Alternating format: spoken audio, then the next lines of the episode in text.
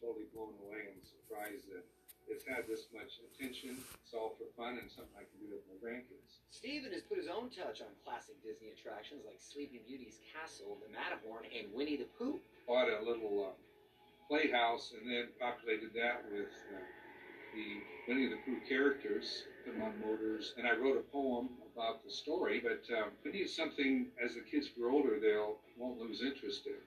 So that's when we started thinking about the roller coaster.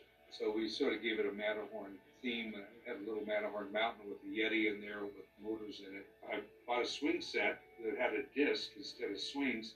And then I built a Millennium Falcon spacecraft around that swing set. Steven's newest ride is Ruby Safari, which was designed by his eight-year-old granddaughter Ruby. It's like a jungle cruise, except you drive through it on a on a cart. If you want to bond with your grandkids, I found the best way is to do something with them.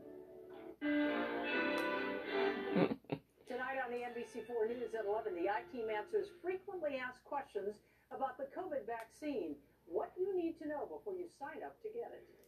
And wins pick up tonight.